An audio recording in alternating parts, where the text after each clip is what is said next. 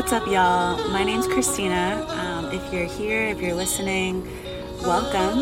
This is Her Authentic Self. Um, I'm new to the podcast game, but really, really hope you enjoy this episode.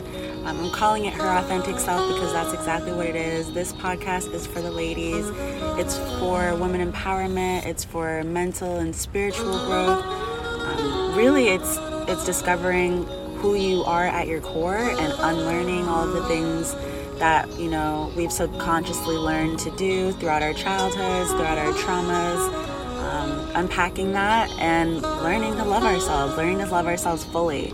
Um, if you gain anything from this podcast i hope you gain um, community. I hope you gain um, a sense of feeling like you aren't alone. Um, often we only praise our accomplishments and our successes um, but we don't talk about the struggles. We hide them. We feel guilt. We feel shame about our pain and some of the healing that needs to be done in our own lives. Um, we're not going to do that here. This is an open forum. We will talk about all things, including the things that some might feel are shameful or some might feel um, they can't bring up or they can't talk about, or some might feel that they're alone and that others don't understand. This is exactly what this podcast is for.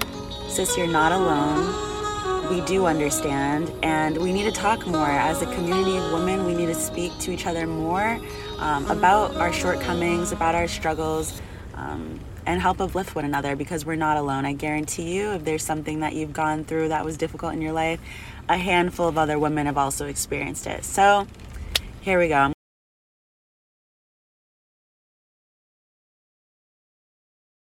All right, y'all, I'm back with another episode of Her Authentic Self.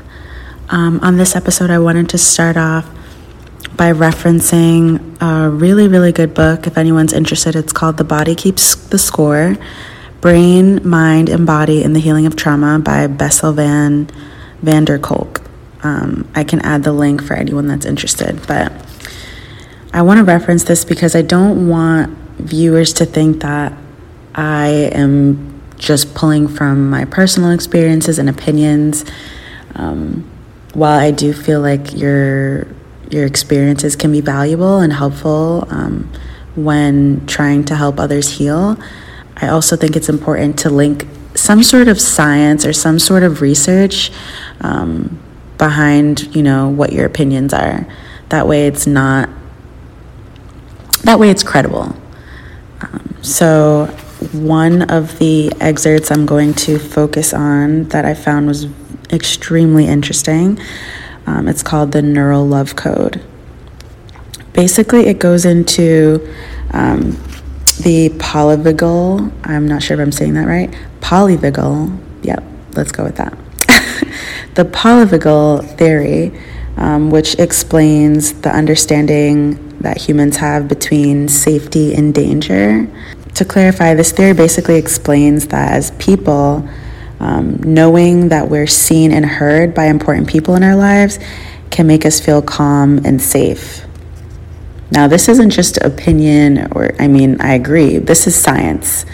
It goes into Darwin's theory and like 140 years of scientific discoveries. But basically, what they found is that um, as people, it's important for us to be seen and heard by other important people in our lives. Um, and that's what makes us feel calm and safe. However, when we're ignored or dismissed by people, we can exhibit emotions of rage, um, react, you know, in anger, and even have mental collapse. Now, I don't know if people are understanding this. Science is saying to us that if we don't have people around us that make us feel seen and heard, we can literally go into mental collapse. Now that's powerful. In short, Porges' theory basically discusses that social relationships are at the front and center of all of our trauma. Social relationships are at the front and center of all of our trauma. Can you imagine? And there's so many people who are not doing the work to understand their relationships, to to have healthy ones. And this is the main source of what's hurting us as people. Okay, so it goes even deeper and it says, when we receive a message from other people that says, You're safe with me, we can relax. And if we're lucky in our relationships, we feel nourished, supported, and restored. So, safety is really, really crucial. And safety isn't just, I'm safe because of this crosswalk that's between me and the road, or I'm safe because of the red light that's there. You can have safety in how someone makes you feel, just a certain look that you get, a smile. You can have safety or feel safety in how someone reacts to you. Um, just someone taking the time out to listen to what's going on in your life. That can make people, that can make you feel safe. Um, but overall, the thing I want to stress is that as people, most of our energy is devoted to connecting with other people. Most of our energy is devoted to connecting with other people, and most of it, most of our social relationships are what cause trauma. So there's a lot of irony here. Essentially, science is saying we literally need to connect with others, but also when you connect with others, if you don't feel seen or safe, that can lead to mental collapse. So it's extremely good in terms of feeling safety, or it can be extremely bad in terms of rage and mental breakdown. And this is why this podcast is so important to me and why I'm so passionate about it is because I don't think we're really dissecting and understanding, you know, what our basic needs are what our emotional needs are, literally what our scientific needs are, which in this book is discussing how connection and safety is so crucial. Um, and I want to say that just because you have a lot of people around you, or let's say you know a lot of people, you have several acquaintances or people that consider themselves to be friends with you, there's a difference between social support and reciprocation. Yes, maybe you can hit up 10 people to go out and have a good time, but do they reciprocate your energy? Do you feel truly heard and seen by those people? And do they bring you ease, like peace of mind? Connection is so crucial. It brings us basically ultimate bliss. There's nothing else to substitute connection.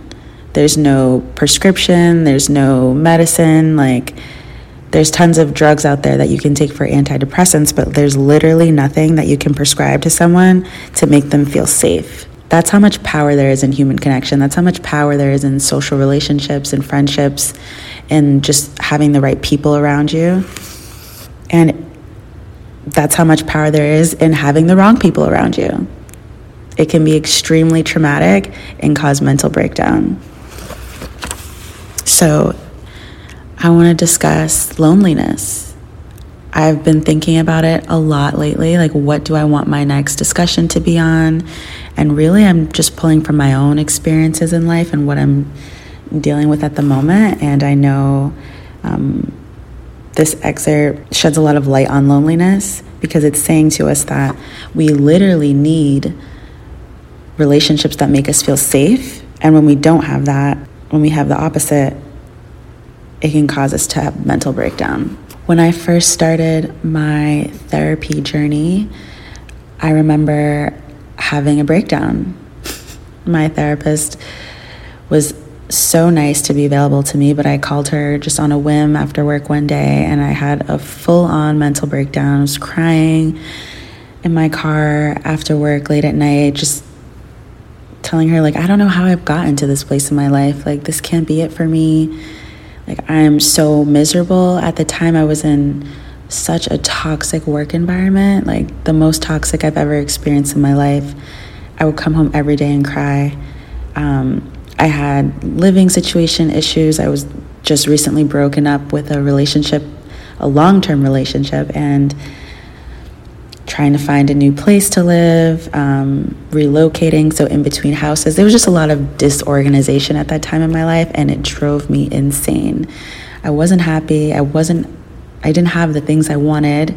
Um, and I just looked around me, and there was no one there. It was just me. And in this conversation with my therapist, she asked me, she goes, You know, Christina, what do you want?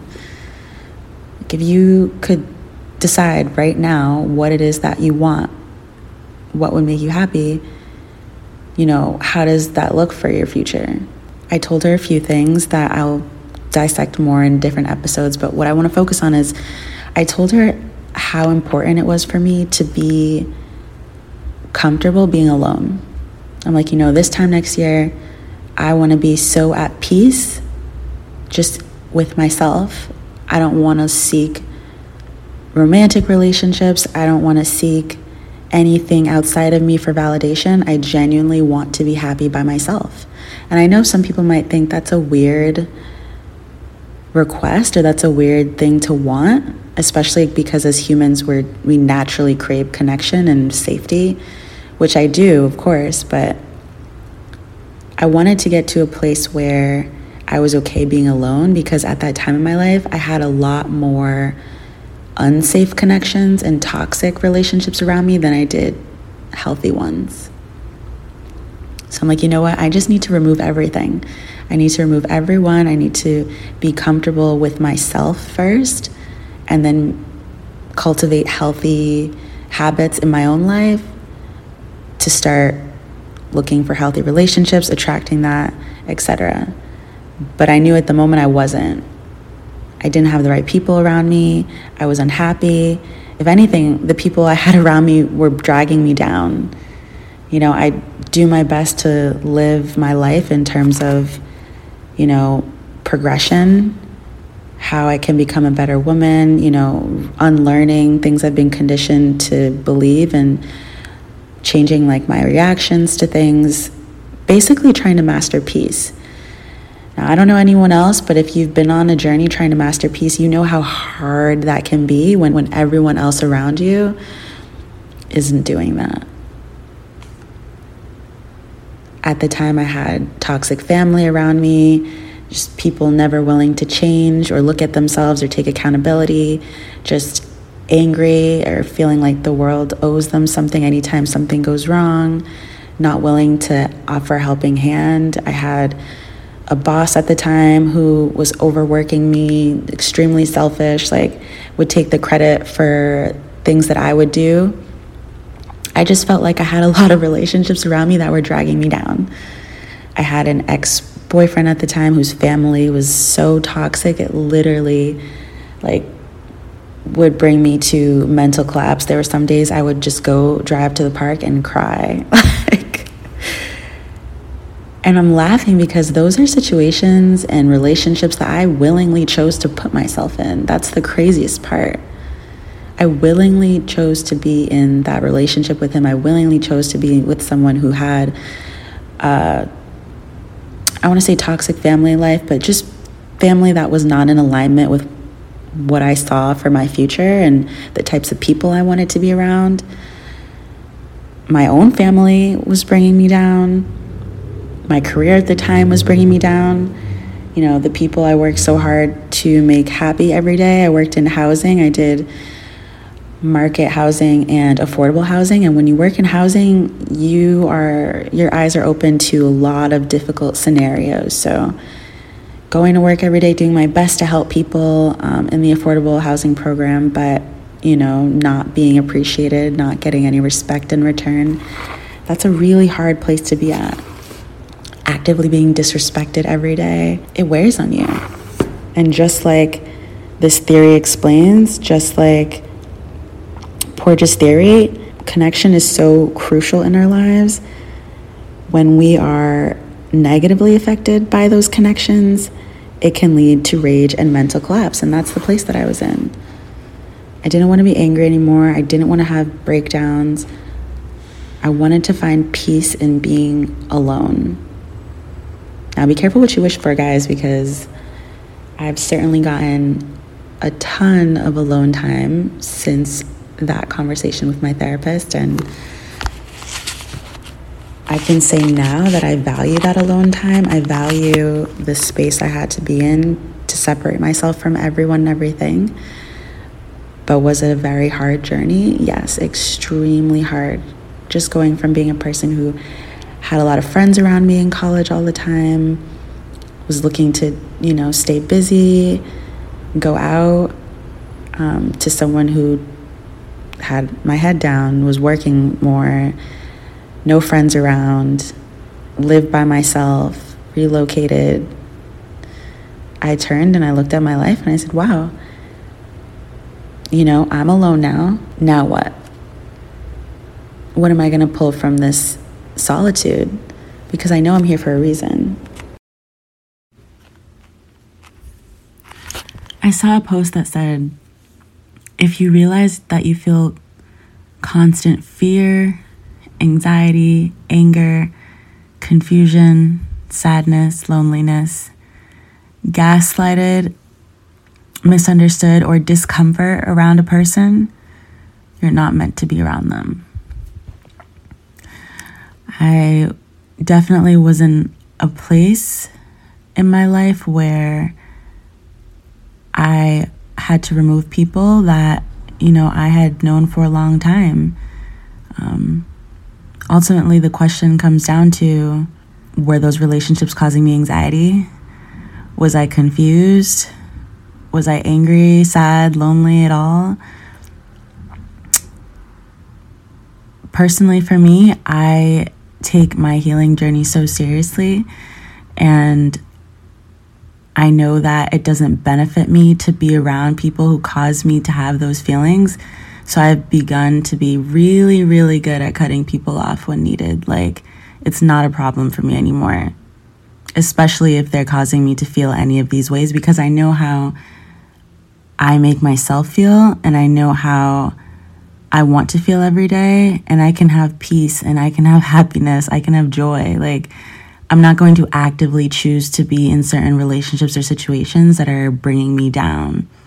I had a falling out with a lot of, or my main group of what I considered to be close friends in college. And that was a really hard thing for me to go through. I mean, anyone that has a hard time with change, um, when there are people in your life for a few years, you know, you see the rest of your life with them. You don't necessarily imagine what it's like um, when they're not there. So, you know, I was accustomed to these friendships. Um, and it really hurt me when I had to cut it off. But at the end of the day, my peace comes first. I think it's also important for us to understand that everything that enters our life is a gift and at the same time, everything that exits our life is a gift. Imagine if you took the time to see the world that way. You would have no anxiety. Everything that comes is a gift, everything that goes is a gift. That just means life is a gift. And I know it's hard to make it so simplistic because we're human and we have so many deep emotions. And you know it's much easier said than done to say that you know anything that leaves is a gift. But try to adopt that mentality. Like as you move forward in life everything happens for a reason. In that time when i was having you know a falling out with my friends I would cry about it. I would be sad. I'm like, wow, these are people, you know, that I really considered to be close to me. But I knew that it was going to be for the better. I don't know what it was, the universe, God. But I was in a place where I was alone and I really had to sit with myself and look at myself.